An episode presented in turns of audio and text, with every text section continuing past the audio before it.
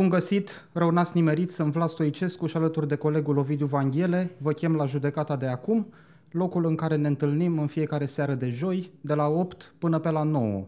Salut Ovidiu! Salutare! Sper că ți-ai făcut plinul de carburant. Mm, Plinul de nervi mi l-am făcut. Plinul de nervi ni-l facem în Da. fiecare săptămână. Exact, în fiecare minut din fiecare săptămână. Apropo de nervi, dăm voie să spun din start că s-ar putea ca privitorii noștri din această seară să mai audă niște mici sunete Da. pe fundal. Avem niște vecini mai uh, gălăgioși uh, în această seară. Deci un alt motiv de nervi, practic. Un alt motiv de nervi Da. pentru noi, uh, uh, sigur, vocile noastre acoperă probabil acest fundal, dar în momentul în care se mai așează eventuale tăceri uh, între noi, poate să mai aude o chităriță, o nu știu ce Da. faci că colegii de vis-a-vis. Da, e un uh, studio din ăsta de dans, înțeleg, o, asta, dans și bune maniere, Exact ceva, dar... ce avem nevoie în aceste zile, Uh, să dansăm. Da, dar uh, pe partea de mu- bune maniere nu e exact uh, acolo colectivul, pentru că noi am rugat ca joia de la 8, eventual de la 8 fără 3 minute, să nu, să, adică să o dea mai încet, Da. Cumva. Și uite, ia, hai să tăcem puțin. Se aude, S-aude, mă rog, la eu noi se cred că aude, au- nu dacă- știu exact ce pleacă mai departe. Da, dar bă, cred că dacă mă încordez aud și ce piesă e. E cam urât ce. O să vorbim. Uh, da, Pe în parte de bune maniere, să știi că nici statul român nu stă extraordinar, Uh, cum n-a stat de altfel niciodată. Uh, Tot uh, constatăm uh, degringolada care caracterizează atât uh, comunicarea cât și organizarea acestui stat. Uh, uh, Lipsuri care desigur se văd uh, mai abitir în momente de criză. Uh, Am avut uh, ultimii doi ani o pandemie nenorocită care a arătat toată goliciunea statului român. Dar iată că de fapt nu chiar pe toată, mai erau lucruri de constatat. Oho. Apropo de incapacitatea și inabilitatea statului român, care, iată, și în condiții de război la granițele României, continuă să se comporte inept, că altfel n-am cum să spun, atât în materie de comunicare, cât și în materie de organizare. Motiv pentru care ne-am propus noi la judecata din această seară să facem așa, un inventar al uh, Tâmpeniei, da. tâmpeniei din ultima săptămână. Au fost câteva serioase, uh, care sigur în cele din urmă s-au declinat uh, inclusiv uh, în uh, imaginile pe care le-am văzut ieri cu uh, mii, probabil zeci de mii de cetățeni români care au făcut cozi uh, pe la benzinăriile din țară pentru că uh, circulase pe Facebook și pe unele posturi de televiziune această minunată informație că sare carburantul de 10 lei astăzi pe litru. Da. Uh, povestea asta eu am văzut-o abordată de aseară până acum 5 minute în toată presa și în toată, nu știu, în tot spațiul public uh, uh, până acum, în două mari, uh, nu știu cum să spun, uh, idei, așa, două mari concepte. Unul la mână uh, o parte a, uh, a publicului spune că e vorba de imbecilitatea românului și atât. Da. Și altă parte spune că este uh, statul de vină 100%. Da. Eu cred că între cele două există un melanj, așa, adică nu cred că, în primul rând, nu cred că puteau exista una fără cealaltă.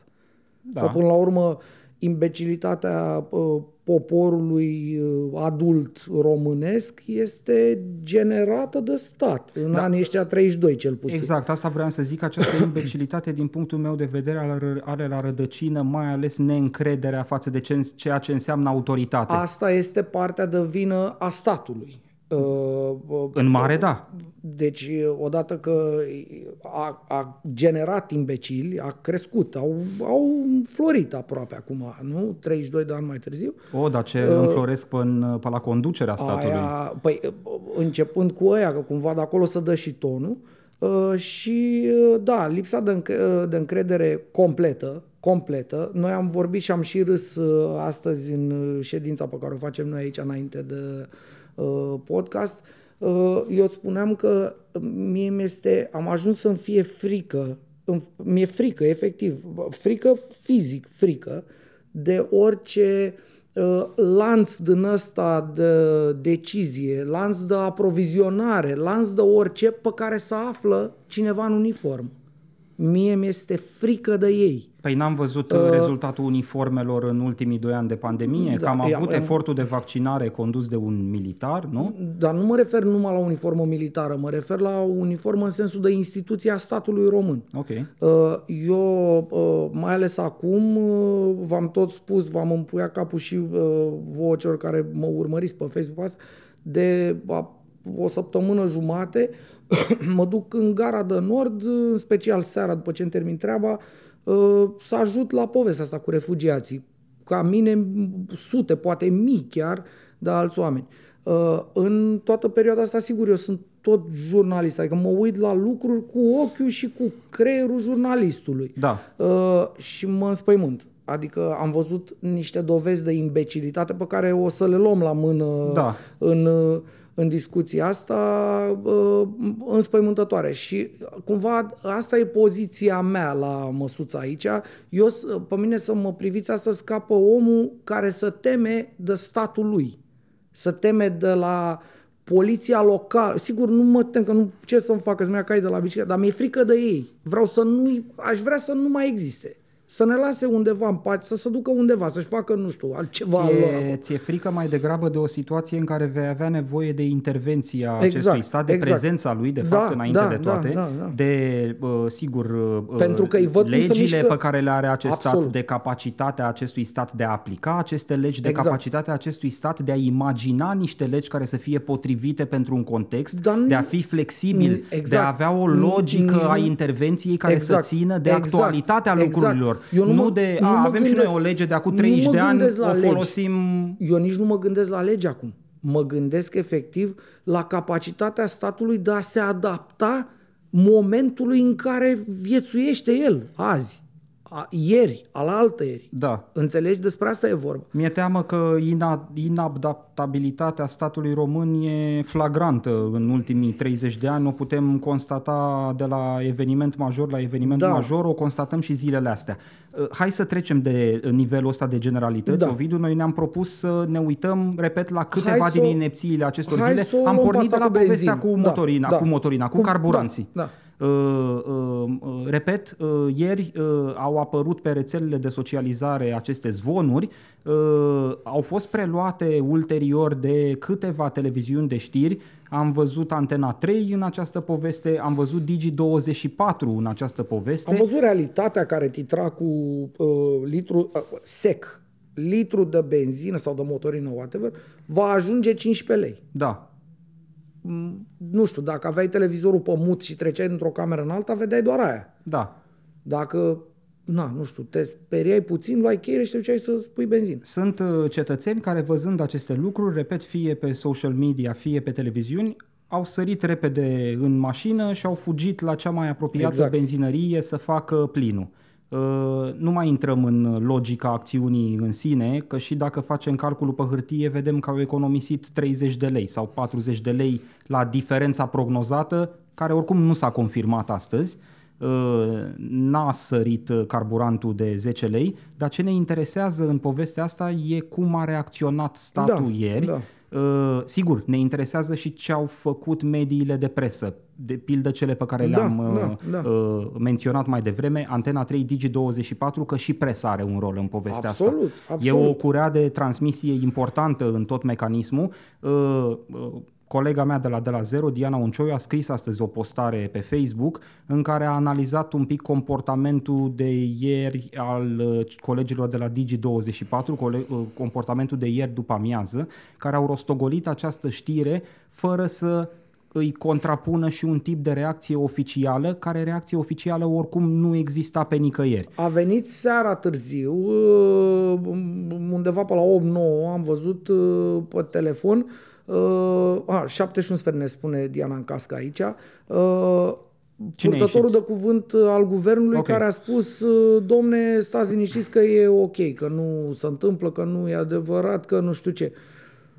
Uh, a, și Virgil Popescu înainte, da, uite, ne spune Diana, uh, ministrul energiei, dar uh, doar la Digi pentru o declarație de presă. Acum, uh, noi am tot discutat despre asta în orele din urmă.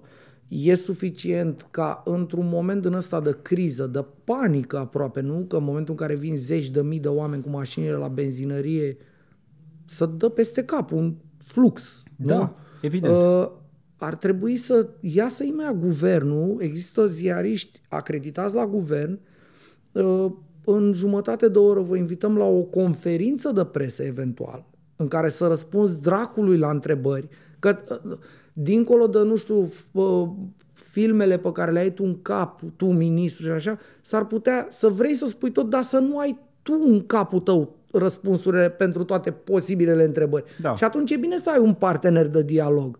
Că uite, de exemplu, așa în absurd, și noi, noi nu facem fiecare podcasturi, vorbim între noi, că s-ar putea tu să zici o chestie, să zic, bă, da, s-ar putea să ai dreptate tu. Da, da, da. Adică ne punem unul altuia. Știi, asta e noțiunea. Eu, noi o să ajungem, dar o să, o să E un mai tip încolo. de interacțiune publică p- asta pe care o expui tu, Pe care între noi am autoritate și jurnaliști, pe care noi am pierdut-o, pierdut-o complet. și și Asta. lipsa de transparență are legătură cu fenomenul Păi ăsta. da, am pierdut-o. Și acum nu o mai găsim nici când ar fi nevoie, că până la urmă doar n-a furat Virgil Popescu benzina sau Da. a scumpit-o el ca să facă bani, ca să aibă de ce să teamă de o interacțiune și de întrebări, corect? Uh, Ovidiu, apropo de reacția statului în această problemă cu carburanții și prețul lor, ce am văzut eu rostogolită ca informație la nesfârșit dinspre guvernat, sigur, când s-au hotărât și ei naibii să iasă pe tema asta aseară târzior, e uh, invocarea faptului că avem stocuri. Da. Dar cu ce stinge Exact. asta problema? Exact. Adică existența stocurilor înseamnă că nu crește prețul? Pentru că prețul va crește. Îl vedem crescând Absolut de de acord. niște și săptămâni. crește din cauza războiului, din cauza crește conflictului. și din cauza conflictului, crește din cauza cotațiilor internaționale. E o dinamică E o- acolo care, exact. Ovidiu, nici măcar Păi noi la cotațiile măsuța cresc, asta nu avem nu le înțelegem, dimensiunea da. acestei. De-aia mă aștept ca autoritatea care e competentă să iasă și să spună, băi oameni buni, aici e un fenomen care are legătură cu X, Y și Z, dacă X, Y și Z ajung la o intersecție, crește prețul. Da. Nu-mi zic că avem stocuri, că Păi nu mă asta încălzește cu- cu nimic. asta A, avem cu- stocuri, lin- stați liniștiți. Răspunsul ăsta aproape whataboutist cu avem stocuri, în condiții în care se discută despre preț, nu despre uh, Da. uh, deficit. Păi nu? și dacă avem stocuri la 15 exact, lei, Exact. Asta ți- e, e exemplu perfect care să demonstreze că eu am dreptate când spun că nu mai au uh, noțiunea și, până la urmă, chiar și disciplina, dacă vrei, dialogului. Pentru că într-un dialog, dacă era un om în fața lui acolo, ar fi spus, domnule, stați puțin că nu e vorba despre stocuri. Și atunci probabil că l-ar fi adus către răspunsul corect și sănătos la cap. da. Înțelegi? Asta, de asta spun eu că e nevoie dracului, măcar în situația asta de criză majoră, aș spune, adică nu știu, mai grav decât acum, ar fi să fim bombardați noi înșine. Cam ăsta e uh, ultimul pas, nu? Da. E, nu au, cum să spun, nu, nu mai înțeleg, nu mai știu să facă asta.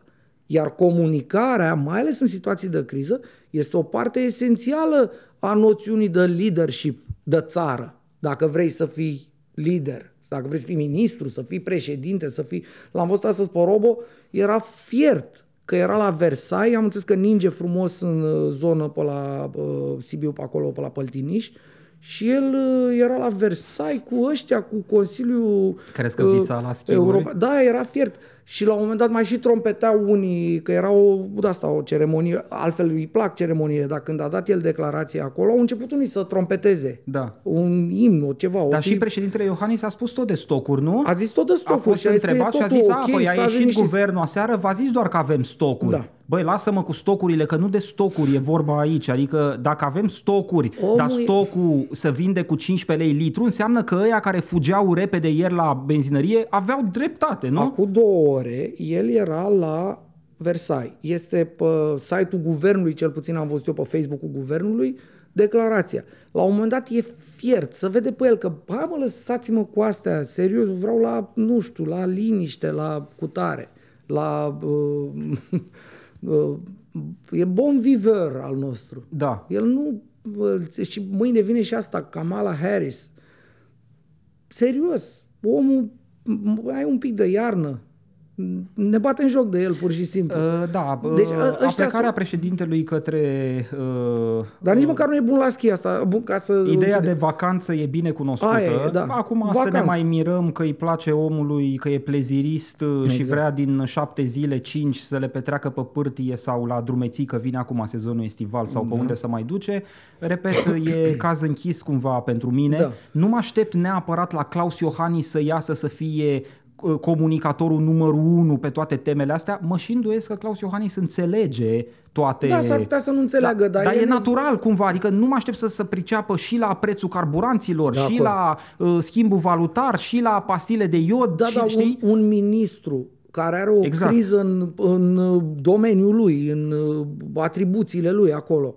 De ce nu iese să facă o conferință de presă unde se poate întâlni, nu știu, uite, de exemplu cu Otilia Nuțu de la EFOR, care e un om foarte deștept și un specialist în energie și în toate poveștile astea că, complexe și complicate. Și Cum- care înțelege dinamica Și lucrurilor. poate venea și aia acolo Otilia și îi spunea, domnule uh, ministru, uitați că povestea e așa, explicați-ne-o pe aia, pe aia, pe aia, nu știu, poate erau niște întrebări la care să răspund. Eu nu i-am văzut pe ăștia niciodată la o masă cu oamenii specializați. Nu, eu nu m-aș fi dus acolo, că nu înțeleg nimica. Eu mă uit la pompă cât este, mă gândesc dacă am bani și mă și pun benzină. Dar nu Atâta te pot eu. supăra, Ovidiu, explicațiile care ar fi trebuit date ar fi trebuit înțelese chiar și de tine. Ah, Ă- Ăsta, ăsta e jocul comunicării guvernamentale. Absolut, rezultatul care vine către mine, da, trebuie înțeles de mine, dar eu nu m-aș fi dus, asta spuneam, eu nu m-aș fi dus la masa aia să stau, că n-am ce să... am mă înțeles. dau la o parte să vină unul care știe domeniul, ăla, dacă e, nu știu, pe justiție sau aia, acolo mă duc, că mai înțeleg eu, știu Da. eu astea, dar unde nu știu, dar să vină cineva, oamenii aia vorbesc singuri, măi, omule. Ei vorbesc singuri în fața unui, unei camere, cum avem noi pe aici. Ovidiu, dar ei vorbesc și singuri. târziu, Și inclusiv, târziu și uh, prost pentru că vorbesc Atunci singuri. când se referă la subiecte care sunt perfect anticipabile. Nenorocitul ăsta de conflict armat pornit de Rusia împotriva Ucrainei e de la finalul lunii trecute. Uh, De când a început? Pe 24 Pe februarie 24 a început, dimineața. da, e uh, anticipabil din, septembrie, din octombrie târziu, când a adus la primele tancuri. E, tu dacă ești ministrul energiei, te gândești că o, o întâmplare de genul ăsta uh, introduce niște necunoscute în ceea ce înseamnă evoluția prețurilor la energie, Categoric. la carburanți, la... și atunci te pregătești un pic, inclusiv să explici populației ce Da. urmează, nu? Da. Sigur, cu limitele omenești, că nimeni nu e Nostradamus Da, să n-ai zică glob, da, uh, da. peste două săptămâni o să fie 10,1. Nu se așteaptă Absolut. nimeni la asta, dar se așteaptă la o minimă prognoză. Da. Se așteaptă până la urmă populația. Inclusiv spike-uri de genul ăsta, pentru că Exact. hai, să, hai să ne înțelegem. Povestea asta e adevărată. MOL, a, a, a, am primit și eu ieri, bă, cursul zilei, d- înainte de cozile alea, am primit și eu de la cineva conectat la așa, mi-a zice, bă, fii atent că să scumpește rău, uite MOL și mi-a trimis un document cum că din benzină, din uh, rafinărie MOL primește cu 10 sau ăla era prețul la care urma să fie vândut. Da. Cu 10, virgulă ceva, 01 sau a, e, chiar era documentul ăla, exista. Sigur, eu n-am sărit ca broasca în beton, am întrebat. M-am gândit că e o chestie pur și simplu de o, o un lanț de benzinării. Că totuși e greu să te gândești că s-a făcut dita mai cartelul când noi nu știam că să face dita mai cartelul. Da. Că am văzut și în momente de genul ăsta, evident că există spike-uri din astea, uh, e un balamuc, practic, pe care noi îl trăim acum din cauza acestui dobitoc de Putin. Dar uh, lucrurile, iarăși și asta, cum spui tu, trebuia anunțată. Nu, vor veni momente de genul ăsta. Da, uite, eu alt exemplu vreau să-ți dau. A fost săptămâna trecută o isterie cu schimbatul banilor în euro. Să schimbe lumea banii în euro Nu odată doar că... în euro, cred că în valută. În valută, în general, general da. da. Uh, Că se devalorizează leu pe de-o parte și pe de altă parte că vine războiul și trebuie să fugim și să avem bani, euro, cash. Da. Și oamenii s-au dus să cumpere la casele de schimb, un, care bineînțeles că au simțit uh, că e cerere și au dat în prețuri, euro cu 5,3, 5,4 am văzut chiar la cumpărare, în condiții în care BNR-ul a rămas tot acolo, adică 4,90 și 4,9 ceva. și ceva, da, 93, sub 5. 94, undeva la 4,95, cam acolo e. Uh, Eu n-am auzit pe nimeni de săptămâna trecută și până astăzi, că uite, de exemplu, în cazul benzinei a mai fost cum a mai fost, că a ieșit ăla ieri și a zis, chiar și asta cu stocurile, nu răspunde nevoii cognitive, da? Dar a spus cineva ceva. Tu ai auzit pe cineva care să zică, domne, casele de schimb au făcut speculă în momentul în care au dat în prețul și au vândut cu 5-4 euro. Aia e speculă. Având o diferență adică, foarte mare între prețul de vânzare Exact. și prețul de cumpărare. În momentul Știi ăsta- că ți-am făcut comparația asta. Era, ziceai că toate schimburile valutare din Da, ca țară la erau aeroport. alea de pe Da, aeroportul da, Otopeni. exact. Numai acolo e ecartul ăsta mare între prețul de vânzare și prețul de cumpărare, da, ești pe Otopeni. Adică dacă nu ți-ai Da, schimbat dacă nu până ți-ai schimbat acolo... banii, ai greșit. Și e un fel de taxă de prost pe care o plătești acolo. D- bă, Și e în toată lumea așa, din ce am văzut eu, cât am umblat eu până în lumea asta. Uh, Dar nimeni n-a spus, domnilor, e speculă. Nimeni n-a făcut cum a făcut acum Ciucă să trimită, nu știu, mai avea să trimită ăia, bă, iscirul cu cazane în, sub presiune, să verifice la benzinării ce, să verifice uh, ANPC-ul dacă sunt expirate cornurile la benzinării. Ovidiu, a- l-am văzut pe ministrul muncii astăzi anunțând că trimite In- inspecția inspecția muncii. Păi muncii asta spun. la benzinării. Ca să ce? Să vadă dacă au ăia contractele de Au muncă în trimis, regulă? Sau... eu, eu sunt sigur că se vor da amenzi probabil la mall, că ei au dat în prețuri, că asta spuneam, lanțul mall a Bănuiesc că există o rațiune. Da. Că s-a plasat cumva într-o zonă neconcurențială. Că evident dacă e benzina 10 la mall și 8 la toate celelalte, nu mai pune nimeni la mall. Deci e cumva o decizie de business asumată, cred. Nu știu, nu vreau să mă bag în asta, că nu înțeleg. Dar ei au făcut asta.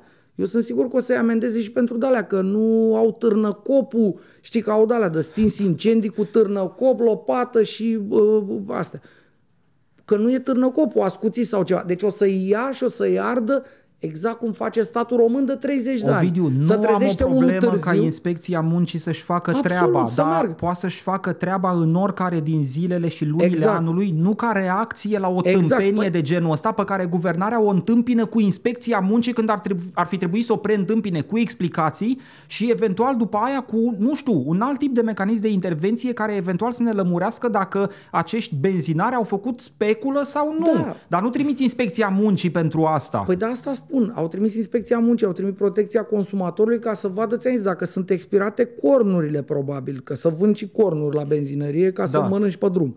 Uh, Ăsta e statul. Adică Așa un, un, un, face fel el. de, un fel de, cum să zic, Un un, bal, circ, un, balet, un balet. Un, un balet, un circ penibil ca să se arate că se Exact. muncește. Gata, Băi, am, venit. intervenit. Și, și când intervenim, intervenim tâmpește cu totul. Da. Ți-am zis, urmează să vină și ei, aici CIR și toate astea de control, nu știu, ANAF, toate. Foarte bine să fie, dar nu se poate așa ceva. E, uite că se poate și pe parte de carburant și pe parte de valută. Cazul valuta, putem Da, să-i zicem, exact. știi? Uh, Și cazul carburantul. Iată câte Da. cazuri avem în România de inepții. Uite-te la uh, închiderea pandemiei. A, asta e superbă. Păi uite, s-a, ter- s-a terminat uh, cu pandemia. Păi dacă pandemia s-a terminat și s-au terminat restricțiile, tu, de exemplu, ești lămurit dacă îți mai trebuie la PLF? Îți trebuie, cică. Păi nu. Dar eu mă întreb ce pățesc cetățenii care uh, pe 8, cărora pe 8 li s-a spus că nu le mai trebuie exact. și Exact. pe 9 li s-a spus de către purtătorul de cuvânt al guvernului că, Că le, încă le trebuie. trebuie, da. Și poate sunt și sunt convins că sunt câțiva cetățeni măcar care au rămas doar cu anunțul de pe 8 și n-au mai depus și o să fie amendați acum, nu? Da. Absolut. Păi le ce, ăla e robot. Le vine amenda de... E un roboțel care vede că Gigel a intrat și în baza de date la uh, PLF nu apare Gigel. Și îl arde pe Gigel. Aia e un algoritm. Măcar atâta sper că au făcut, deși s-ar putea să... Să știi să că dea strâmb. uh, pe mine m-a scos foarte tare din sărite povestea asta cu, uh, cu nici nu știu cum să-i zic, cu uh, mermeleala asta penibilă, cu uh, uh, închiderea s- uh, uh, măsurilor antipandemie, sfârșitul lor, uh, eliminarea stării de alertă, dacă Da. vrei, uh, care a venit la pachet cu aceste anunțuri. Uh, Nu mai aveți nevoie de uh, acest passenger locator form când Da. vă întoarceți în țară, Da. dar și cu anunțuri de tipul nu mai e voie să faceți cursuri online. Da, da, da. Uh, m, uite, noi doi suntem cumva într-o situație Da, care noi- ne vizează direct, suntem, ținem, Asistenți la facultate, la mă rog, jurnalist. mie da. e și rușine să zic că sunt asistent, că nu, Da, nu știu, m- mi se pare că asistentul sunt- universitar trebuie să să țină de universitate. Nu mă țin neapărat de munca universitară. Nu, dar sunt ți- profesori asociați sau nu știu cum dracu ne zice. Nu mi-a, În fine. nici profesor A, nu mi-a bine, zice. sunt, suntem, profesor, suntem plătiți cu ora, uite, ne spune Diana Oncioiu, plă, uh, tu- nu știu cât, eu primesc uh, pentru o oră pe săptămână, o Nu oră, vreau să vorbesc două de ore, asta. două ore, două ore pe ceas pe săptămână, deci 8 ore pe lună, Da. primesc uh, 212 lei sau Pe ceva. lună. Pe lună, da. Uh, Este un subiect dureros pentru mine, nu vreau să-l abordez, dar revin la ideea cu cursurile online. Ovidiu, noi fiecare avem câte un seminar de investigație jurnalistică la uh, Facultatea de Jurnalism Universitatea Așa București. Uh, Iată, ne spune odată cu sfârșitul stării de alertă ministrul educației Sorin Câmpeanu că nu mai e voie să facem aceste uh, cursuri online pentru că legea educației nu prevede această posibilitate și ideea de calitate în învățământul superior se bazează doar pe predarea față în față. Deci Da, legislația e scrisă de așa natură încât garantarea calității diplomei pe care o primește un student la finalul uh, anului universit- uh, uh, cursurilor universitare se bazează pe această nevoie de a face cursul față în față. Nu poți să-l faci online că nu e standardul de calitate uh, prevăzut în mod legal. Ei, și vine ministrul și ne spune uh, uh, cât era starea de alertă, puteam să facem o excepție de la acest cadru, dar nemai fiind starea de alertă, trebuie să reveniți acum la clasă. Când mai omule, la mijlocul semestrului? Că, uh, adică nu poți să ne iei așa din oală, am făcut o parte online și acum dintr-o dată nu mai avem cadru și reveniți repede la clasă cu niște studenți care poate nici măcar nu sunt prezenți în București. Păi da, pentru că Știi s-ar că o putea parte să din n-aibă, studenții da, noștri stau sunt acasă, acasă. ca să nu-și mai plătească chirie în București Logic. sau acasă la ei, în provincie de unde sunt, da. Așa este. Uh, Bine, ăsta, ministrul ăsta al educației este un imbecil sinistru. uh, Ovidiu, ce- dar nu doar el e un imbecil sinistru. Educația românească e de o imbecilitate sinistră. Tot, tot ce înseamnă autoritate administrativă, chiar această Da. autoritate administrativă trebuia să anticipeze că rămasă fără stare de alertă să confruntă cu niște probleme de ordin practic, nu? Și atunci, înainte să încheiem starea de alertă, trebuia să venim eventual și cu soluțiile pentru acea, aceste probleme practice de care urma să ne lovim. Măi, omule, Cum păi e și când asta să cu zic- PLF-ul, știi? Că ei Da. au scos starea de alertă, dar e o ordonanță care da, reglementează trebuie abrogată aia, acest începând cu formular. ziua în care se anulează și adică să coincidă totuși niște momente în timp ca să nu-ți mintești oamenii. Dar uh, mă întorc la ce spuneai tu, de ministrul educației. Păi tu te așteptai să găsească ăsta formula în care nu știu ce să se poată prelungi sau nu știu cum, cu diplom. Păi ăsta, asta să dea amnistia aia, a scris Emilia Șercan, că uh, a venit ministerul, adică el, în Parlament cu o propunere legislativă de practic amnistiere a tuturor vagabonzilor care și-au luat doctorat până în 2011. Da, mă rog, e mai complicată povestea acolo, nu țin neapărat să intru în ea. Nici eu Acolo, nu- acolo era un proiect legislativ de modificare a legii educației, Da. căruia i s-a făcut inițial un raport de către una din comisiile abilitate din Camera Deputaților și acel raport a fost înlocuit cu alt raport, că așa să face Da, în da. Parlamentul României. Când vrei să mai bagi Țap-țarap, ceva, da. schimbi raportul pe care l-aveai emis cu un alt raport. Sau faci un amendament care trece pe sub mână Și cumva acest și asupra... uh, uh, al doilea raport uh, uh, la acest proiect legislativ uh, introducea această nuanță Da. care îi scăpa pe cei cu Da. doctorate luate înainte de 2011. Uh, De obicei când o fac prin raport, când o fac prin raport, o fac prin raport uh, la modul, hai, poate trece, că să uită ăștia la război, la alte nenorociri și poate îi păcălim. Dacă nu, retrag raportul. Dacă era amendament, ăla era periculos, pentru că după aia amendamentele trec. Da, da, știi? da. Dar așa pe raport e un fel de, hai mă să vedem, poate, na, poate nu văd, Mă poate rog. sunt cu ochii în par. Bă, exact ca la hoți. Să știi că Trebuie m-am să stai uitat, cu în mâna momentul de față au retrimis iar la raport. Deci pe fondul Păi, m- micului păi i-a prins- incendiu, scandal Da, public păi a care a prins cu ieșit, mâna pe portofel. au mai trimis încă o dată la raport. Păi dacă i-a Al prins treilea cu- raport să faci Păi acum. i-a prins cu mâna la portochiu. I-a prins. Gata. Uh, uh, asta e cumva, cum să zic, perfect ilustrativ. Da, Uh, avem asta avem face timp să ne statul. ocupăm de mișmașuri, Exact, avem combinați. timp uh, Aia e. în uh, spatele cortinei să șurubărim unde avem Exact. nevoie să șurubărim, dar după 2 ani nenorociți de pandemie, încheind starea de alertă, nu putem să anticipăm seria de probleme practice, inclusiv chestia asta cu cursuri online sau cursuri uh, cu prezență fizică. Băi, nu se poate. Deci chiar nu, nu se poate. Asta mi se pare inacceptabil. Acum L-am văzut mi-am pe amintit. același câmpeanu astăzi vorbind de faptul sau aducând în discuție inclusiv posibilitatea să taie finanțarea pentru universitățile care nu vor reveni uh, la cursuri cu prezență fizică. Uh, dar de ce să taie această finanțare? Tocmai pentru că legea educației naționale nu prevede standard de calitate decât pentru curs cu prezență fizică, nu și curs cu prezență online. Bă, cum poți să ieși cu uh, uh, tipul ăsta de mesaj în loc să găsești toate mijloacele administrative pe care le ai la dispoziție ca să prelungești aceste cursuri online cel puțin până la finalul anului ăsta? reparându-ți astfel tâmpenia de a nu o fi făcut înainte de închiderea oficială sau de neprelungirea stării de alertă, pentru că eu sunt Unul sigur la că ei mână. n-au luat decizia să nu prelungească starea de alertă cu două zile înainte E, de a nu. nu o mai prelungi. Dar de ce ești sigur? Nu, sunt sigur, pentru că uh, ei știau, dar au spus că nu vor mai prelungi, au spus-o din, nu știu, din februarie târziu. Cred că nu începuse războiul când au anunțat că cel mai probabil, sigur, nu au anunțat uh, așa că probabil ieșea lumea direct la șpriț. Da. Și au zis cel mai probabil nu va fi prelungit. Deci ei știau, anticipau. Ovidiu, dar- Ori, iarăși o decizie din asta de, uh, uh, nu știu, uh, emiterea unui act normativ sau abrogarea unui alt uh, act normativ la nivel de uh, guvern. Asta se poate lua în 20 de minute, nu? Stai la o masă, dis- discuți, decizi și e cineva, că slavă Domnului plătim la bă, personal de ăsta care stă și să bate de muște cu coada pe acolo, scrie unul, două rânduri pe un, pe un o hârtie goală. Și ăla e actul. nu? Adică nu, lumea poate nu înțelege.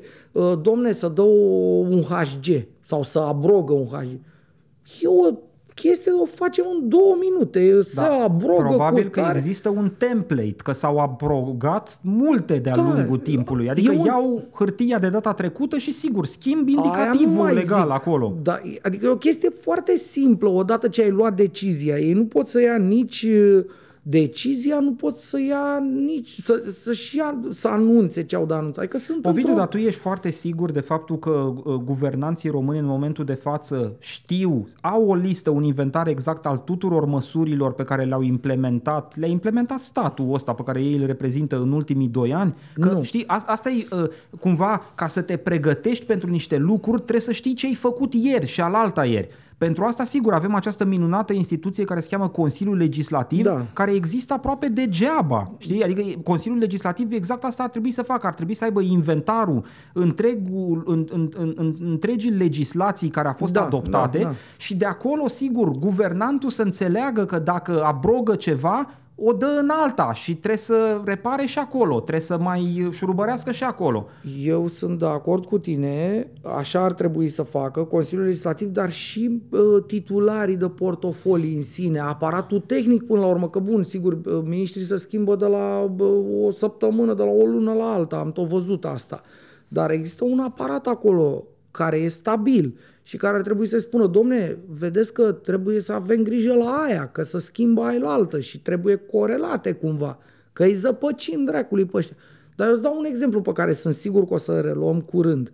Ce crezi tu pe partea de justiție unde, sigur, pentru că suntem vagabonzi și hoți ca nație noi, e, acolo e bătaia peșterului, ce crezi tu că se întâmplă, uite, în perioada asta în care lumea stă pe la cozi,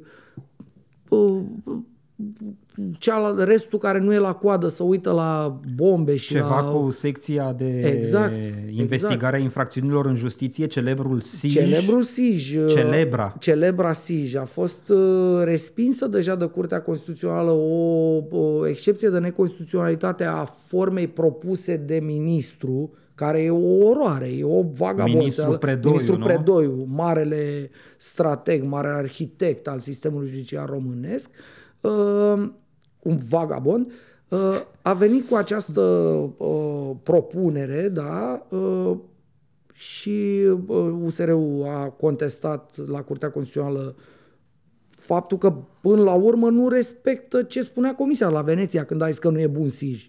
Deci nici asta nu e bun, nu e bună pentru că nu respectă ce spuneau ăia acolo când ziceau că nu e bun SIJ. Și a respins uh, Curtea Constituțională ieri și cel mai probabil Robo va promulga asta înainte să mai vină o decizie de la uh, Comisia de la Veneția. Da. Pentru că această Comisie de la Veneția a fost sesizată deja cu nou proiect, dar decizia ei, așa să mișcă oamenii, va veni pe 19 martie. Și așteptarea în sistemul judiciar este ca Robo să promulge mâine. Acum eu nu știu dacă mai promulgă mâine, având în vedere că vine asta, Kamala Harris. Da.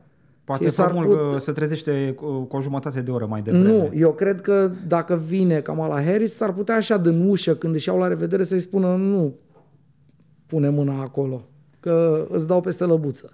Sper, dacă o vrea Dumnezeu și măicuța că am ajuns la...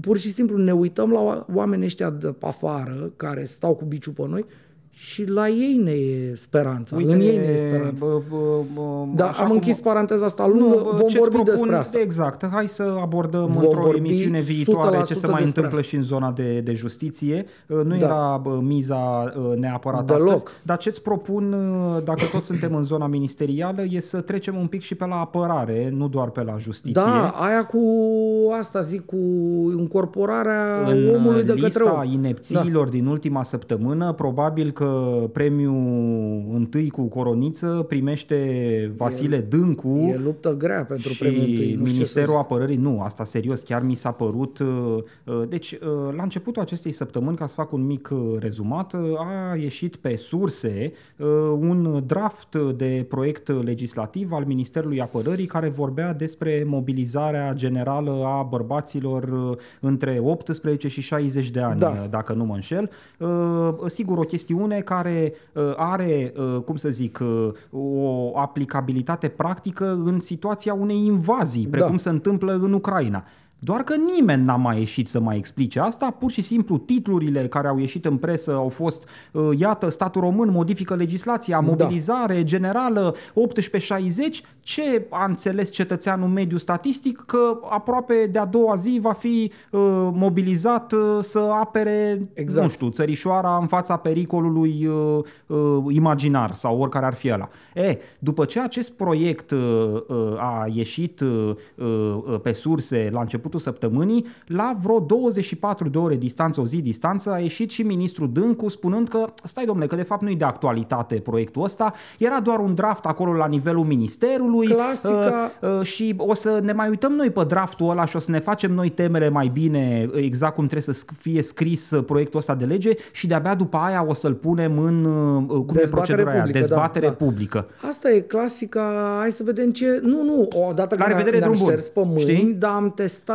uh, piața. Hai să vedem cum reacționează fraierii. Păi, Ovidiu, să sperie, nu să sperie. proiectul a Asta ieșit e. pe surse de la ei, n-a ieșit de la Absolut, mine. Absolut, păi asta e și ideea, da. Uh, Testezi un pic uh, apa cu degetul să vezi e cum e, merge, nu merge. Bun, dar dacă tot testezi, folosește-te de prilejul ăsta și pentru a explica ce e, E, această condiție de mobilizare generală. Când se aplică mobilizarea generală? Eu ți-am povestit ție Uh, Care pe- e rolul, până la urmă? N-avea statul român o lege în acest sens de Da. trebuie rescrisă acum? Adică, băi, trebuie să ieși cu niște mici explicații că tu dacă ai război de două săptămâni la granița României și doar arunci un draft de proiect, înțelege fiecare ce vrea și a doua zi zici, a, nu-i de actualitate, o să ne mai uităm noi la minister pe Perfect. chestia asta și venim și vă spunem noi mai încolo.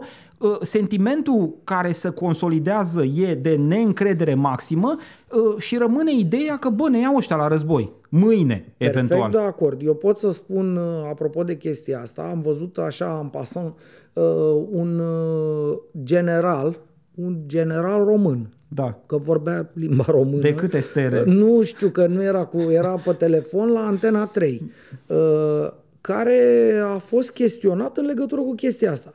Și reporterița de la Antena 3, mă rog, gazda emisiunii, uh, într-o după amiază zilele trecute, nu mai știu exact când, a încercat 20 de minute să afle de la ăla niște răspunsuri de bun simț la niște întrebări de bun simț, la modul, domne, îi luați pe oameni în armată, urmează sau când îi luați, cum îi luați, ce se întâmplă, Tre- ăia care n-au făcut deloc armata, ce se întâmplă cu ei, că n-au statut de rezerviști, adică niște întrebări de bun simț. Da. La un moment dat, femeia aproape, uh, cum să ăla nu, deci nu răspundea nimic ce că e ilegalist, înțelegi, în anchetă. Nimic.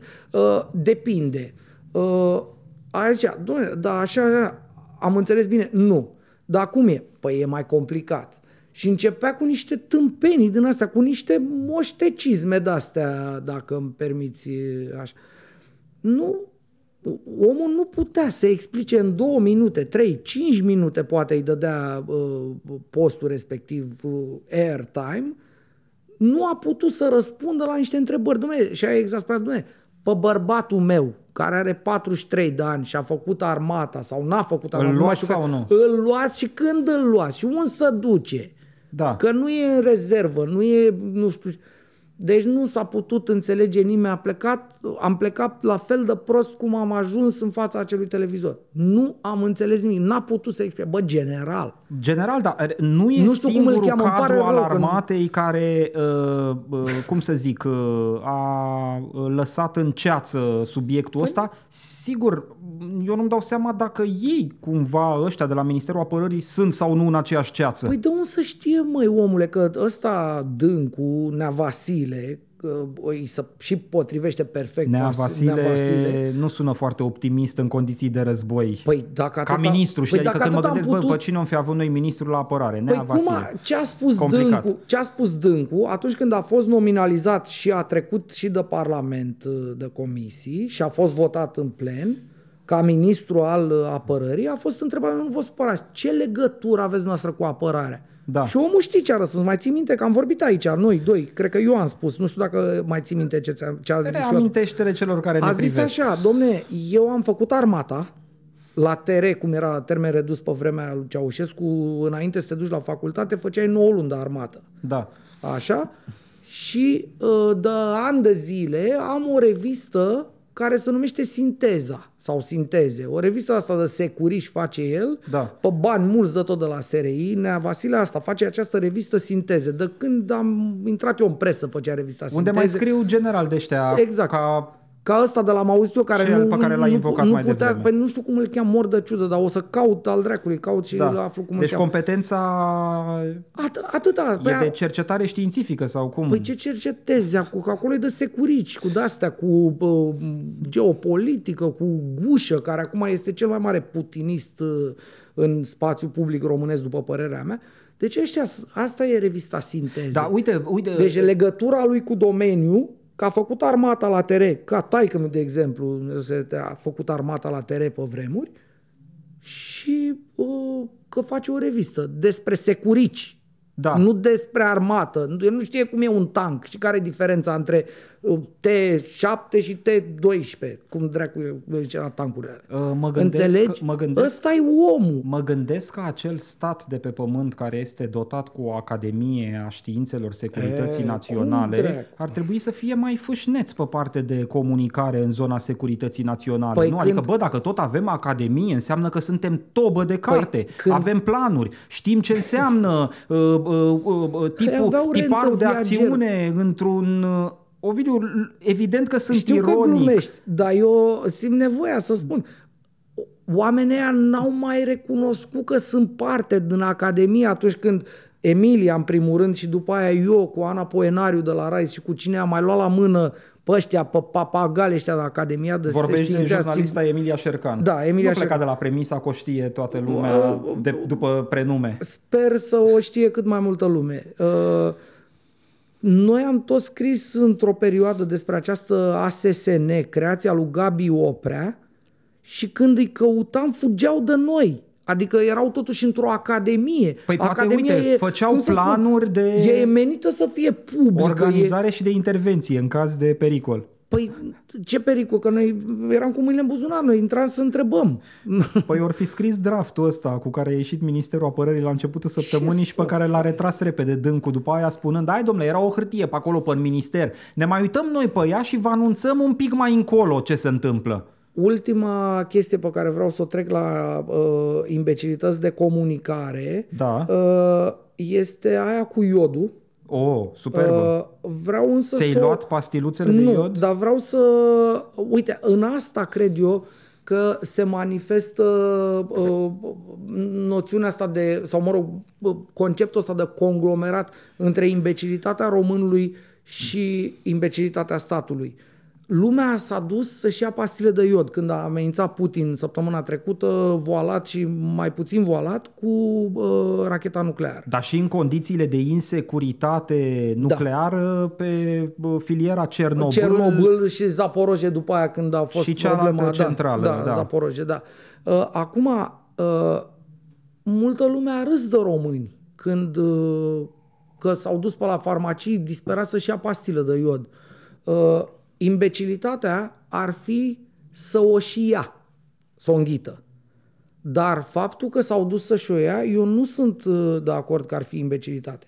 Eu însumi, pentru că am aflat după aia, câteva zile mai târziu, că statul de fapt urmează să producă pastilele și să le distribuie statul până uh, autoritatea locală, până, nu știu, poliția călare, până astea, da. să-mi aducă mie pastila, abia aia pe mine mă face să mă duc să-mi o pastilă, eu. Pentru că, exact ce spuneam eu la început, dacă pe lanțul ăsta de distribuție, logistic, cum vrei să-i spui, apare statul, mie mi-e frică rău.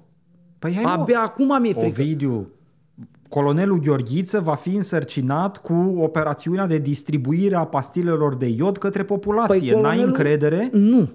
Și abia acum au dreptate, spun eu direct, acum oamenii au dreptate să-și ia pastila, să-și o cumpere, dar să nu o ia, să nu o înghită. Până când nu se anunță că trebuie înghițită pastila. Dar să ai în casă pastila versus a aștepta statul să vină el când, păi, nu mai stă piatră peste piatră și o să vină unul de la stat, eventual cu poșta română sau ceva, da. peste patru ani, cu pastila, expirată probabil deja, că nu știu care ar fi termenul la pastila de iod.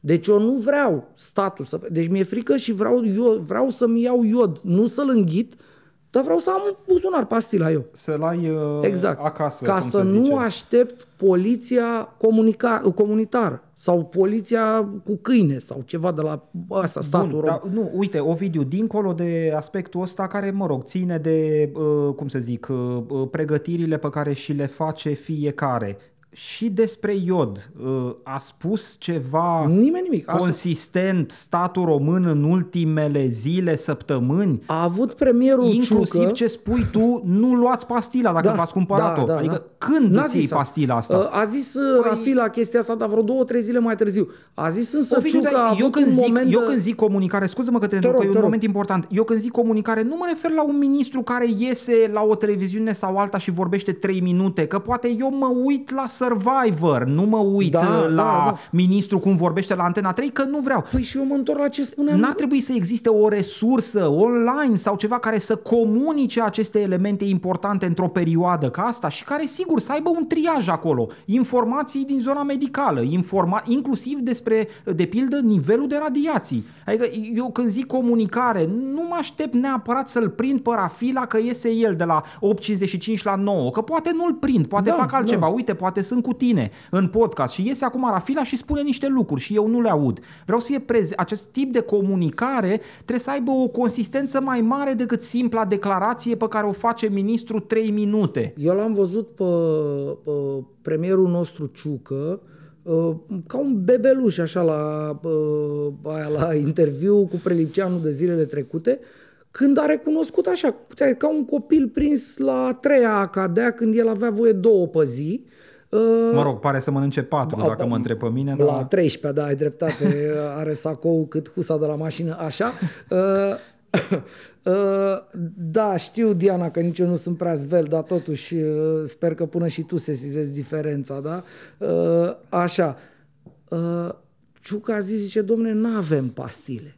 Urmează să aducem substanța activă din pastila de iod antiradiații și în vreo două săptămâni Uh, începem să le fabricăm pe pastilele alea pe la antibiotice Iași și după aia le trimitem până asta să vină cu autoritatea locală să se împartă la cetățeni. Și atunci m-am speriat eu. De asta spun. Eu m-am speriat.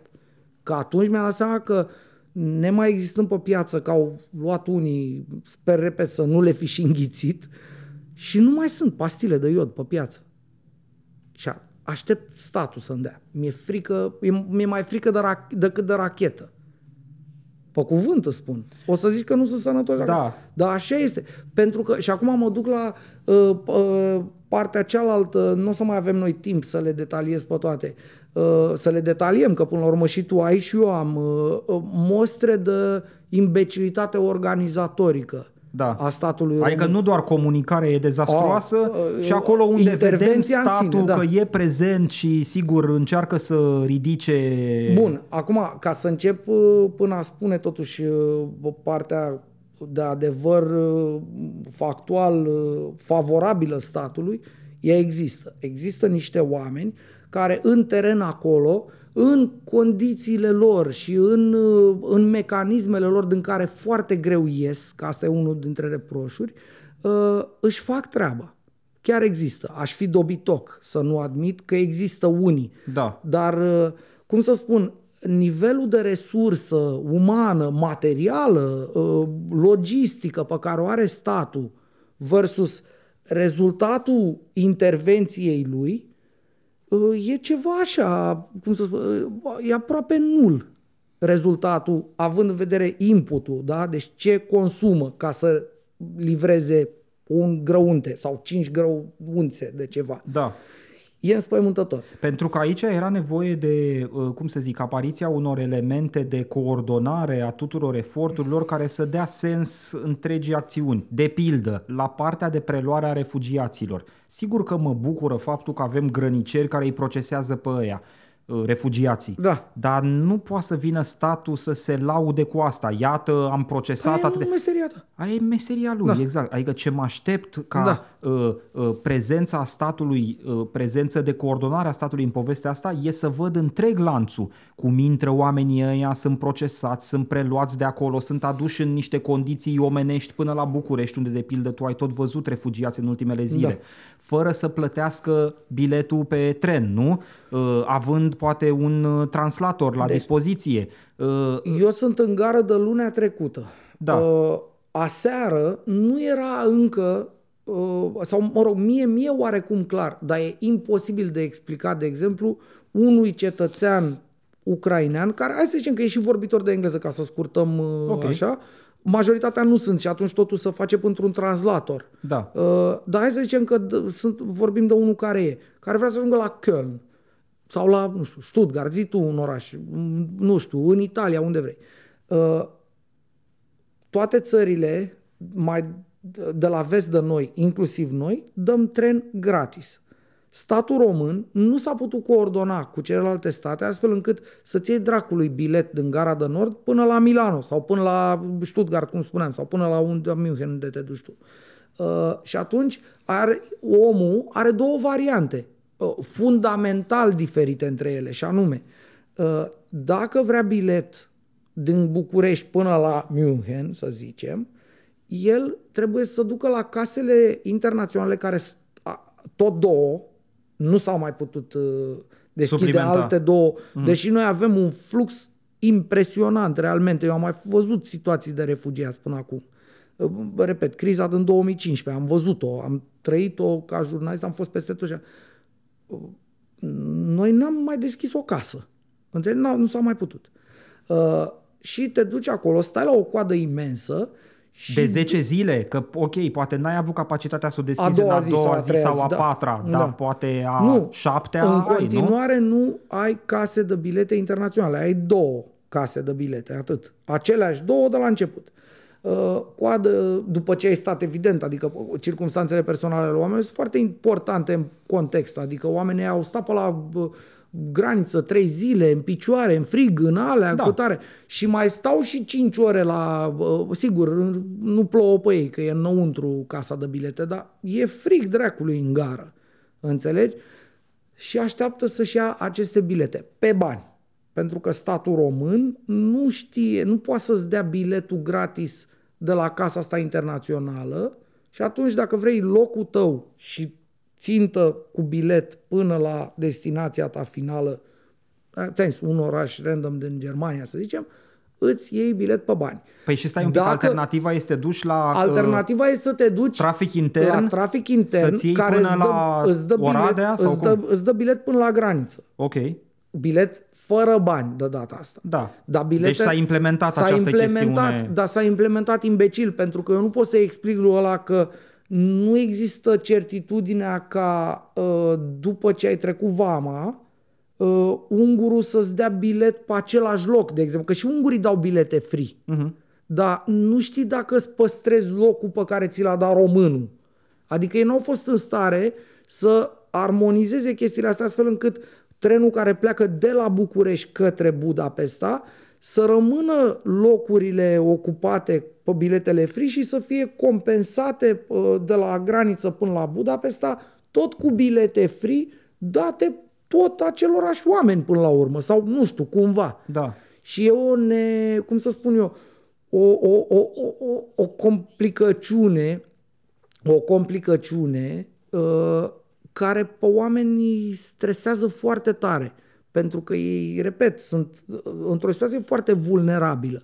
Și orice hop din ăsta, pentru ei, o, aoleu, nenorocie, ce mă fac? Adică intră într-o panică din asta, pentru că, na, sunt tot felul de oameni. Sunt oameni care n-au mai ieșit din satele lor până acum. Da. Și să trezesc într-o capitală, două țări mai, târ- mai departe decât țara lor, și nu înțeleg nimica. Îmi spune Diana că, ci că ieri s-ar fi rezolvat, uh, uh, uite, zice că ieri s-ar fi, ar fi început să se rezolve chestia asta și anume că s-a, luat, uh, s-a putut lua uh, bilet de tren până la Berlin, de la București. Mhm. Uh, da, Diana, gratis sau pe bani? Că e important. Ah, ok. Ci că gratis. Bun. Deci de ieri ci că s-ar fi rezolvat. Eu ieri n-am stat la bilete, recunosc. Ieri, n- ieri am avut, am dus oameni pe acolo și pe acolo. Dar în alte seri am stat la bilete și asta era realitatea. Vezi, uite, inclusiv asta. Să schimbă totul într-una. Să schimbă totul într-una. Oricum, mi se pare inacceptabil de mult să ai nevoie de 10 zile ca să Măi, pui la omule. punct o chestiune care, repet, din nou, era perfect anticipabilă, că ție mai mult de jumătate din cei care ți intră îți și pleacă din țară. Doar tranzitează La România. sfârșitul săptămânii, sau nu la sfârșitul, cred că chiar la începutul săptămânii astea, cred că luni, nu mai țin minte nici zilele, sincer, dar nu vreau să mă vait eu, că m, nu-i problemă la mine. Uh, m-am, enervat- am dus niște oameni pe la 1 noaptea către o cazare și când m-am întors era închisă gara. Da. Sigur, rămăsese o ușă de gară deschisă pentru-un alt loc, dar se închisese gara. Trei din cinci uși erau închise. Și m-am enervat, m-am dus pe acolo și am făcut tărăraie. Bă, ce e, bă cu voi? Că erau o mie de oameni în gară, că e criză de refugiați, înțelegi? E dita mai habu, erau zeci de voluntari, deși erau unul noaptea.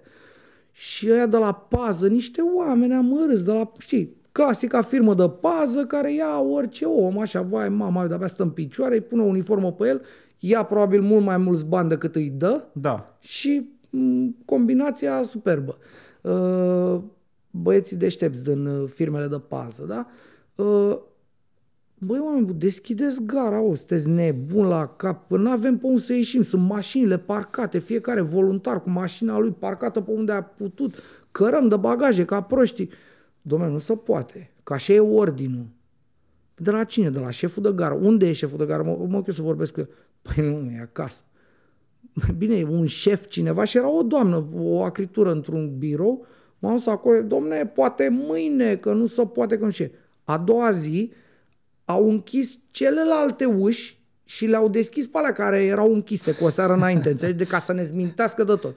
Și acolo am înnebunit, m-am dus, era un pompier care era foarte smart, era băiat, am băut niște cafele, am- ne-am uh, pe povestit viețile și când i-am zis s-a enervat și a chemat pe unul, zice, băi, Popescu, ia vină încă. Du-te și adu, avea nu știu, un fel de clește de la, de, mm. că să închid cu lacă, nu-ți imagina că e cu vreo cheie, că să închide și să faci Da. da. o de asta, cu lacă și cu un lanț. Și a zis, ce adu alea, că tăiem tot acum. Și a tăiat lanțul omul? N-a tăiat, că au venit ăia, șefule, nu tăia, că ne omoară pe noi. Păi ce să vă fac, bă, voi sunteți nebun, că pompierul era și el cu treabă, el caza grupuri. Și închiseseră fix ușa dinspre Calea Griviței, unde trăgeau autobuzele RATB. Mm. Și atunci noi, voluntarii care le căram oamenilor bagajele, cu oameni cu tot, niște sute uneori grupurile au, trebuia să o luăm pe la mama dracului, să o colim, să nu ce, pentru că era închisă ușa aia dinspre intrarea la metrou, știi? Da. Și s-a enervat ăla și a zis, deschide acum că vă rup capul. Și au deschis până la urmă și de atunci a rămas gara deschisă. Nu știu cum o să fie astăzi, pentru că, repet, am văzut, uite, un exemplu îți mai dau și gata. Uh, săptămâna trecută, după podcast, cred că chiar joi, m-au să gară o, tren cu 1200 de azeri. A fost ceva incredibil. Erau oameni, vai de mama lor, aglomerație, bagaje, nu vrei să știi. E, a fost și uh, defilare a statului român. Deci imaginează parada aia ineptă de la 1 decembrie în miniatură. Mai lipseau, nu știu, poliția călare sau ceva și erau toți. Uh, erau așa, poliție normală, poliția locală, poliția imigrări, uh, poliția specială ăia cu mascați, cu astea care au fost puși pe partea cealaltă față de peron a trenului ca să nu fugă amărâția care au, vai mama lui să se în fric asta, să nu fugă, să nu coboare pe partea aia să coboare doar pe la peron. Uh, jandarmerie, ți-am spus, deci lipsea poliția călare. Am, asta și în uh, mijlocul poveștii, prefecta de Ilfov, pentru că aia au fost duși în Ilfov cu autobuzele, uh, ea... Dar îi primea cu pâine și sare? Nu îi primea sau... cu nimic, ea nu înțelegea ce se întâmplă pe acolo, dar ea cu vreo două echipaje de malași din ăștia mari de la jandarmerie sau de la MEI, că erau toate cu MEI pe acolo, nu mai știi care cum. A scos uh, uh Lucian Bode armele. Armele, da, da, da, da, da. Uh, și știu că l-am luat eu pe un de la, că era un din la foarte mare așa, care era pe lângă prefecta asta, care era cu o haină de blană, deci zice că ea e refugiată ea însăși. Uh, și stătea acolo lângă ea și stătea așa, mă rog, cu mâinile în buzunar și am zis eu ceva ce nu cred că e frumos să spun uh, că s-ar putea să-i roadă cineva unghiile dacă mai stă cu mâinile în buzunar, pentru că noi uh, voluntarii ne rupeam cârca realmente la bagajele oamenilor, să-i luăm de la tren, de la peron și să-i ducem către autobuzele care îi așteptau. Da. E, în tot timpul ăsta, uite, uh, statul Azer, nu am vreo formă de admirație uh, specială pentru statul azer. La ora, nu știu, 12, când a venit trenul ăla, erau ambasadorul, un consul și vreo 3, 4, 5 oameni din uh, personalul diplomatic al ambasadei cu carnețele, notau, vorbeau cu ei, că erau tot felul oameni cu acte pierdute, acte da. expirate, dracu, na, chestiuni de-astea consulare, Bine, având de, de vedere că erau o mie la oaltă, presupun da. că partea diplomatică fusese implicată în efortul ăsta Absolut. de strângere sunt a lor la oaltă. Sunt sigur de... că și trenul probabil a fost aranjat cu ambasada și așa mai departe. La dar... fel cum am văzut în cazul studenților indieni, adică acolo a existat da, o formă da. concretă de prezența ambasadei care s-a asigurat că oamenii ei ajung de la Siret la București și de aici pleacă mai departe spre India. Exact același lucru s-a întâmplat și aici. Repet, șapte oameni la 12 noaptea. Păi te pierdeți tu. Eu mi-am pierdut buletinul în Budapesta. Și nu trebuia să intru în țară înapoi, să mă întorc. Da. Hai da, mama mea, dosar cu șină și asta. Uh, băi, erau acolo, notau, făceau, dregeau, cazare, 1200 sau nu știu câți au fost, că erau, diferau uh, cifrele. Uh, Uh, da, ce să, nu știu, uite, e o discuție aici despre băile de la gară. E o baie care e non-stop și care e pe bani. Uh, am plătit și eu de vreo două, trei ori. Uh, sigur, nu vreau să vă întorc stomacul pe dos dacă vă descriu. Bine, până la urmă nu mai e nici ce era pe vreme. Mergeți la gara de nord și intrați așa. la baie. Abia seară eu unul am aflat că e o baie, o altă baie care și e non-stop și acolo s-ar putea ca voluntarii cel puțin noi să nu plătim. Eu am trecut, aveam vesta aia pe mine și am trecut, nu m-a mai nu m-a mai întrebat aia de sănătate, doamna aia de acolo, de la așa. Dar nu știu dacă refugiații plătesc la baie, că s-ar putea să n-aibă bani, lei. E o problemă asta, ei n-au, au grivne de alea. Da. Adică sunt, sunt tot felul, nici nu, cum să spun, nici nu, dacă mă apuc acum să ți le înșir, cred că mai stăm două ore. E înspăimântătoare imbecilitatea cu care să mișcă statul. Acum, sigur, vor fi oameni care vă spun, bă, și voi voluntari sunteți într-un haos. Da, așa e. Și la noi este haos. Dar nu e haos pe timpul nostru, pe banii noștri. Uh, adică noi... Ovidiu, așa cum tu uh, cu doi ochi uh, și două urechi ai constatat stând câteva da. ore în gara acolo toate lucrurile astea pe care le descrii, mă uh, uh, aștept ca și o autoritate să aibă această minimă capacitate de a avea pe cineva în teren care să noteze ce nu funcționează. Măi, omule, păi aseară... Și încerci să mai corectezi din ele. Exact. A doua zi, a treia zi, a șaptea zi. Aseară, la, aseară, la ultima, la ultima uh, tură a STB-ului către uh, cazări, uh, era, lipsea jandarmeria. La ora două jumate se întâmpla chestia asta, în Gara de Nord. Nu era jandarmerie care să însoțească cursa specială a STB-ului de la Gara de Nord până la, nu știu, undeva, la Znagov trebuia să-i aducă. Da. Și ea de la STB au zis, până nu vine jandarmeria, noi nu plecăm. Păi da, nu știu unde e jandarmeria, că era o situație, era un frig. Înăuntru, în autobuz sau afară din autobuz, stăteau și așteptau. Și am așteptat vreun sfert de oră până a venit o mașină de la jandarmerie ca să escorteze un autobuz normal, un 336, așa, scria Cursă da. specială, atât, atât. Știi ce vorbeam mai devreme de lipsa totală de maleabilitate, nu? A, da, ăsta, exact. În circunstanțe de genul ăsta. Bă, exact okay, asta e, da. avem de aplicat pașii 1, 2 și 7. Bă, da, chiar trebuie execuția asta 1, 2, 7, indiferent de circunstanțe, Absolut. indiferent de ce se întâmplă pe planetă. Nu adică... înțelege nimeni nimic. Nu înțelege nimeni nimic. Nimeni nu iese, nu iese din... Uh găoacea în care a stat da, acolo. Da, Nimeni da, nu-și da. asumă, că e până la urmă vorba de asumare. Ei n-au, oamenii nu mai sunt învățați să-și mai asume dracului că, uite, în situația asta, păi, eu Ovidiu, decid, chiar dacă sunt Ăsta e unul din motivele pentru care nimeni nu explică nimic, da, pentru că explicația înseamnă absolut. asumarea unui mesaj.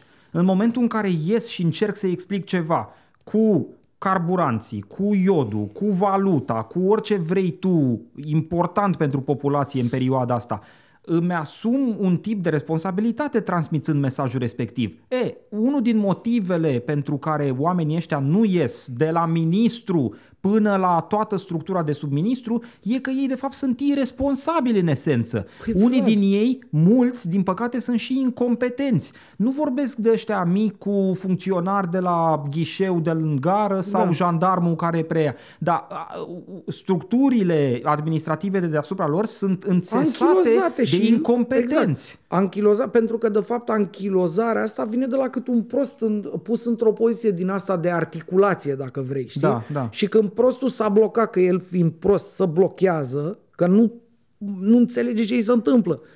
Uh, uh, nepotismul și chestia pe care eu le consider și le-am considerat tot timpul o formă de corupție, asta aduc. Un prost care anchilozează o structură care ar trebui să fie sprintenă, pentru că el însuși să blochează el acolo și nu mai știe cum să Pentru facă... Că oricum nu-și înțelege rolul exact, acolo, nu știe exact. exact ce trebuie să păi, facă. Uite, hai să vedem, apropo de... Uh, și asta e ultimul exemplu pe care îl dau, promit. Uh, sunt sute, probabil mii deja de oameni voluntari în gara de nord. Vin acolo, domne, pot să duc și eu, am o mașină de, nu știu, o Skoda, pot să bag trei oameni cu bagaje sau patru cu mai puține bagaje unde îi duc? Și să adună lumea să și vezi, bun, gata, hai, iau eu pe ăștia trei. Și duci la hotel sau la cazare sau la unde îi duci. Asta e, nu e rocket science acolo. Uh, oamenii ăștia fac pe timpul lor, pe nervilor ăia cu mașini, pe banii lor, mulți unii dintre ei, că sunt oameni pe care îi văd acolo deja de 10 zile de când sunt eu, ce a făcut Senatul? Senatul României a inventat voluntariatul pe bani. Atât, Asta dar e, e o propunere, nu? E o propunere, dar am înțeles că a trecut uh, fluierând. Ideea e următoarea. Uh, ce spune Senatul? Deci noi ăștia care suntem la voluntariat la gară, că atâta ne-a dus capul, uh, evident că nu primim nimic pentru asta. Senatul, angajații Senatului primesc 5 zile libere dacă vin cu o hârtie că au fost voluntari pe nu știu pe unde. Da. 5 zile libere înseamnă un sfert din salariu, că până la urmă zilele libere plătite înseamnă niște bani nemunciți, deci încasați pe da. urs, înțelegi? E, un sfert din salariu pe urs Da. pentru voluntariat. Un salariu la uh, Senat, eu nu pot să cred că e mediu cel puțin la funcționari, e mai puțin de 1000 de euro. Dar nu mai bine funcționarii ăștia Și de la atunci- Senat stau ei la birouașele lor de acolo de la Senat și meșteresc la legislație care să fie minim eficientă când iată se înlătură uh, starea de alertă în România și ne trezim cu alte tipuri de belele administrative care să rostogolesc în lanț. Adică nu ăsta până la urmă e rolul Păi lor. acum E eu- mai important rolul ăsta al lor de a se asigura că funcționăm birocratic uh, și că avem o legislație cât de cât normală la cap, decât uh, liber uh, de la birouașul meu ca Aia să e. mă duc să fac voluntariat uh, Bani- fă în timpul liber. Fă-l în gura mătii în timpul liber, exact. Sau fă dacă poți, dacă nu poți, nu-l Dacă nu, face. nu. Vino două ore, că sunt sigur că ai ce să faci în alea două ore, că e nevoie să muți de acolo, Păi acolo, se să poate veni și după ora 17, să, da, nu? Să, păi, da, da, cred că ei, dacă vin la voluntariat s-ar putea să vină cu asta, cu program. Că ei știu că la 4 trebuie să plece de unde sunt ei acolo. Da. Ori dacă, și dacă e voluntariat, și nu contează ce e. Nu, dar eu zic asta, este important. Eu recunosc, n-am, n-am putut să citesc proiectul ăsta de lege de nervi. E pro- poate prima oară când vorbesc Rău aici ai despre făcut. ceva, uh, fără să-l fi citit pe proiect. Dar am citit știri, am citit pe G4 Media, care sunt oameni, au uh, harul vorbirii și citirii și au citit acolo și au spus mai departe, au scris. Cum să faci așa ceva? În condiție în care o țară întreagă sau o parte din țara asta e pe la vămi, pe la alea, îngheață, că frig e și pentru ei, dar e și pentru noi frig. E frig la 3 dimineața în gară, te rog să mă crezi pe cuvânt. Da. Uh, e frig, e foame, poate vrei să mai că na. Și e lume care face asta fără să aștepte nimic. E, bagaboanta asta de Alina Gorghiu, asta a propus ea. Să iau un sfert de salariu, că s-a 5 zile libere, repet, 5 zile libere, un sfert de lună, de muncă.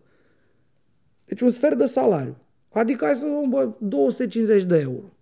Dacă zicem că salariul e 1000 de euro pe lună, Da. mediu.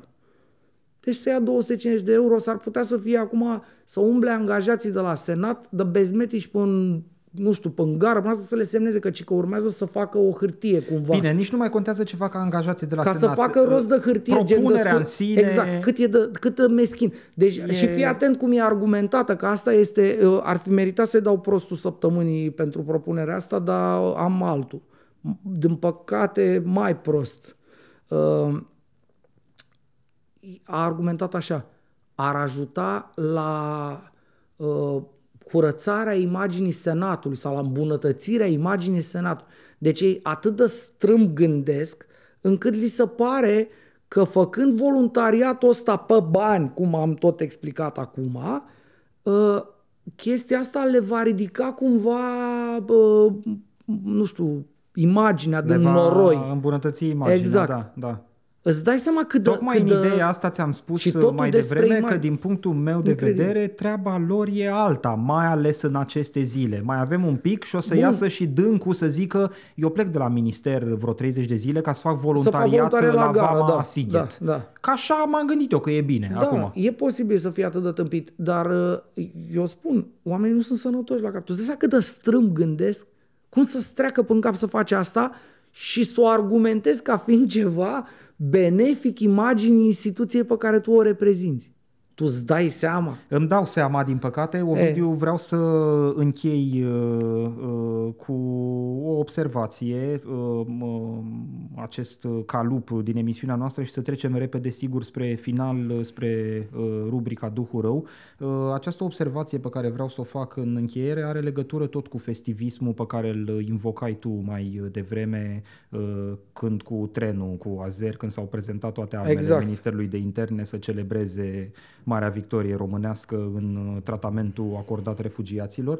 Uh, uite, știi, sunt un pic îndoit din punctul ăsta de vedere că ar fi și o bilă albă aici. Nu e doar uh, bila neagră, dar ce să-i faci noi la judecata de acum mergem mai mult pe bile negre decât pe bile albe.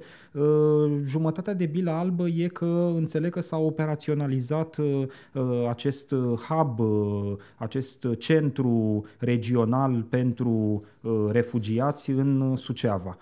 Știi că a venit Ursula von der Leyen la București și a zis că există da. niște bani pe care Uniunea Europeană îi dă României ca să uh, operaționalizeze acest hub comunitar unde urmează să se strângă donații din toate țările Uniunii Europene uh, și, sigur, România geografic e plasată cel mai bine, dacă da, pot să da, zic da, așa. Da, da. Uh, e locul cel mai nimerit să preia aceste ajutoare și după da. aia, sigur, să le distribuie mai departe. Uh, asta e partea bună. Uh, înțeleg că deja s-a găsit uh, locul în județul Suceava, un parc industrial, vreo 13 hectare unde vor strânge toate bunurile astea. Deja înțeleg că au venit primele tiruri uh, uh, Partea și mai bună e că centrul, înțeleg, e gestionat de e, protecția exact. civilă europeană, exact. nu de vreo autoritate românească. Păi probabil că de-aia și merge și deja la totuși, trei zile după Ovidiu, ce... am văzut imagini. La deschiderea centrului a fost alai de autorități. Normal. Raed Arafat. Uh, Flutur, nu? Că era Flutur. Păi da. Deci a fost alai. Și după, aia m-am, și după aia m-am uitat. Înțeleg că au trimis italienii, protecția civilă din Italia, primele patru tiruri va fi... Păi urmau să vină și jumate din... Dacă era pe stilul românesc, ar fi trebuit să vină și jumate din guvernul italian să fie la tăiatul da, pangă și să da, zică, da. iată ce am donat noi aici, suntem prezenți alături de colegii români în acest Va. mare... Băi, nu se poate deschide hub regional fără uh, exact, fluturi, da. eterna uniformă românească, fără eternul costum de administrator local uh, instalat în funcție Baronaș, de da, 25-30 de ani. Nu se poate chiar... Doctorul adică, Flutur. Ok, uh, am găsit uh, locul, duceți tirurile acolo și apucați-vă și să de treabă. Că să facă treaba, da, da. Hubul nu s-a deschis ca să fie prezenți costumații la deschidere, sau cel puțin așa sper că nu s-a deschis din motivul ăsta. Hubul s-a deschis pentru că există o nevoie de a prelua din țările Uniunii Europene aceste donații și de a le trimite cât mai repede către persoanele care au nevoie. Care au nevoie exact, despre da, asta da, e vorba, da. nu despre a fi noi cu coloană de mașini, gata, am semnat, facem, stăm la pupitru. Ce e asta? Adică de ce e nevoie tot timpul de chestia asta?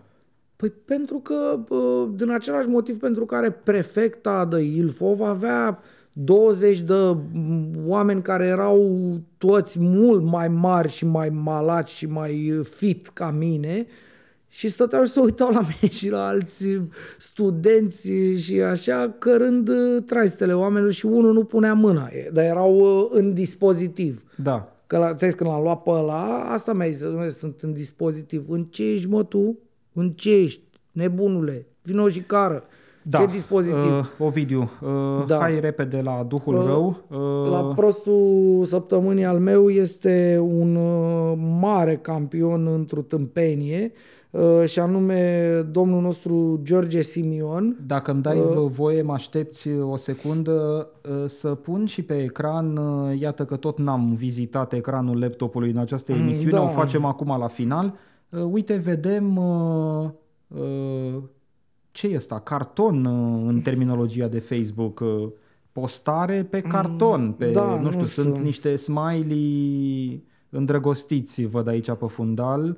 Uh, cu ochii precum niște inimioare, probabil uh, fericirea interioară a lui George Simion, iar textul de pe acest carton este de azi nu mai există nicio restricție, Aur a reușit să facă ce a promis de la înființare mergem până la capăt, că mie asta mi-a plăcut da. Uh, foarte mult pe Facebook când i-am dat uh, share acestei imbecilități.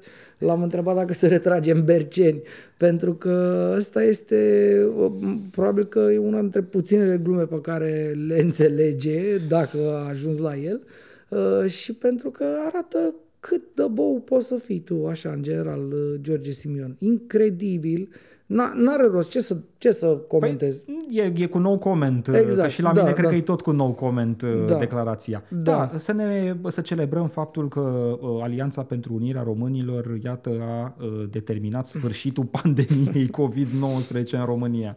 Da.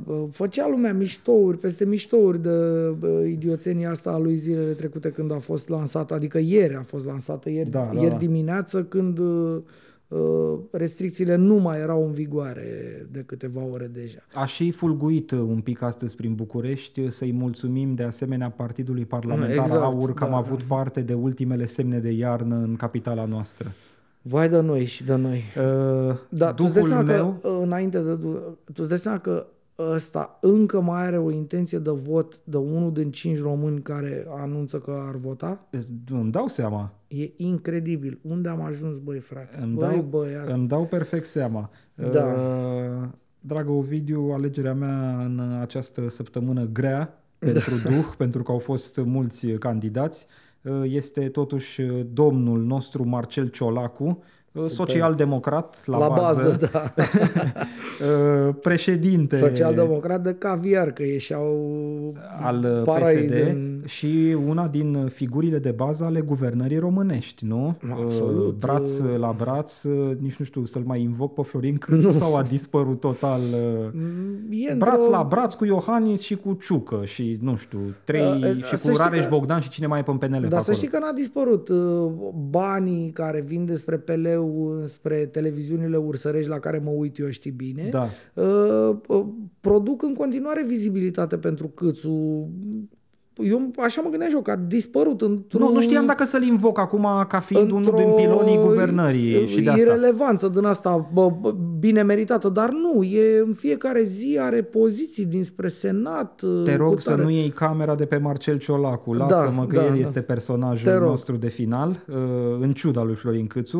Uh, Deci Și acest, Florin Câțu să uite. știi? deci, acest, deci acest important personaj al guvernării românești, domnul Marcel Ciolacu, uh, standardul social-democrației, uh, ne-a dat asigurări că e bine și că urmează să fie bine în țara noastră, cu următoarea justificare uh, care ar fi trebuit să, uh, cum să zic, uh, înlăture uh, norii negri de conflict armat de deasupra României. Ce ne-a spus Marcel Ciolacu? Luni, am impresia, la începutul acestei săptămâni, România nu are niciun motiv de a intra într-un conflict armat cu Rusia.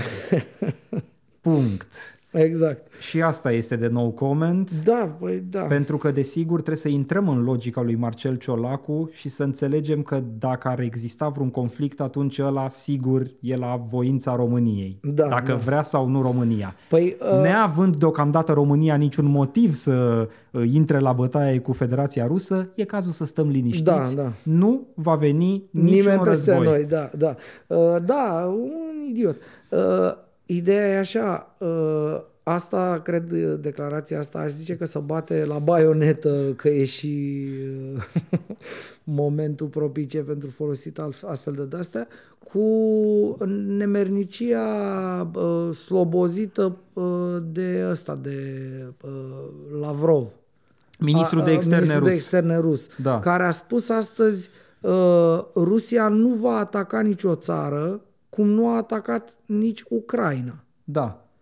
Și uh, dacă, dacă vrea Dumnezeu să, ave- să nu avem uh, imbecilități mai mari săptămâna viitoare de comentat, uh, aș vrea să vorbim despre Eu asta. cred că o să Și, avem. și eu mă tem că o să avem... uh, Dar uite, vezi, se pupă cu ce a zis Marcel Ciolacu. Exact. Deci, dacă izbucnește ceva între Federația Rusă și România, e doar pentru că românii, Românii au au- avut ceva exact. de comentat, aiurea, Lavrov. știi? Da, ă, ăsta e nivelul lui Ciolacu de înțelegere a lucrurilor ă, și ăsta e în același timp nivelul de ticăloșie a acestui ă, Lavrov, ă, cum să zic, un, un mare gestionar ă, și un izvor de, de, de fake news, de alternative facts. Global. Global, da. Da. Și poate vrea Dumnezeu, dacă nu am avea alte orori mai la zi, să vorbim despre asta săptămâna viitoare. Eu ți-am propus chiar înainte să intrăm. Că mi se pare să că... vedem ce se mai da, întâmplă. Da, nu promitem, dar ar fi, ar fi de discutat despre asta Să cu știi că cu realitatea fake-urile românească astea e și cu- un izvor Da, nesecat știu, de știu. tâmpenii Dar poate, care s-ar poate îl putea să strecurăm ne pe ăsta, că e, provoace. e ceva, adică mie mi se pare că uh, duce nimicnicia și uh, ordinăria la un nivel stelar. Eu nu mi aminte să fi văzut așa ceva. Da. Adică noi, ce vedem noi, uh, uh, am tras eu cu tine, cu tunul în uh, maternitate. Rusia n-a atacat nicio Ucraina. Ce ai? Oamenii care mor și vedem m, pe Telegram și pe astea sunt poze explicite cu morți. cu- Mi-am omorât eu cu tine. Așa ceva, la nive- din poziția de ministru de externe, de diplomat, de șef al diplomației. Ar trebui decapitat dobitocul ăsta. Sigur, moral așa, nu, nu fizic. Da. Uh, Ovidiu, uh, să ajungem noi și săptămâna viitoare și Da, să facem țintare da, pentru da. emisiune. Deocamdată încheiem ediția cu numărul 42 a judecății de acum, Da. a opta pe anul de grație sau de disgrație 2022. Dacă și ăsta e an. Uh, Este că trebuie să-l ducem în cârcă Da. uh, concetățeni fiind cu Marcel Ciolacu, George Simion, uh, Florin Claus Câțu. Iohannis și alte Da. figuri triste. Uh, Șefa de la gară. Șefa de la gară și Raed Arafat. Da. Uh, Ca de fiecare dată, la finalul emisiunilor noastre, le reamintesc celor care ne privesc sau ne ascultă uh, că avem și variante audio only, doar podcast. Uh, Le reamintesc că avem cont de Patreon, unde desigur că ne ajută orice formă de sprijin financiar, fie singulară sau recurentă. Și că tot le-ai pus una după alta, uh, există și o legătură între ele. Cei care ne sprijină pe noi uh, financiar să ducem povestea asta, producția asta mai departe, uh, pe Patreon ne sprijină, primesc cu o zi mai devreme uh, înregistrarea audio, varianta audio a podcastului, a discuției noastre. Da, Uh, un fel de gest de curtoazie pentru oamenii ăștia care înțeleg că na, e muncă totuși, nu suntem doi... E muncă și sunt uh, și cheltuieli că uite trebuie să stăm cu Da, luminile da, aprinse, aș da. sta cu ele închise, având Da. în vedere unde a ajuns energie electrică în termen de costuri. Uh, Din păcate nu putem tra- Dar să și transmitem pe designul pe întuneric. care îl afișăm, da?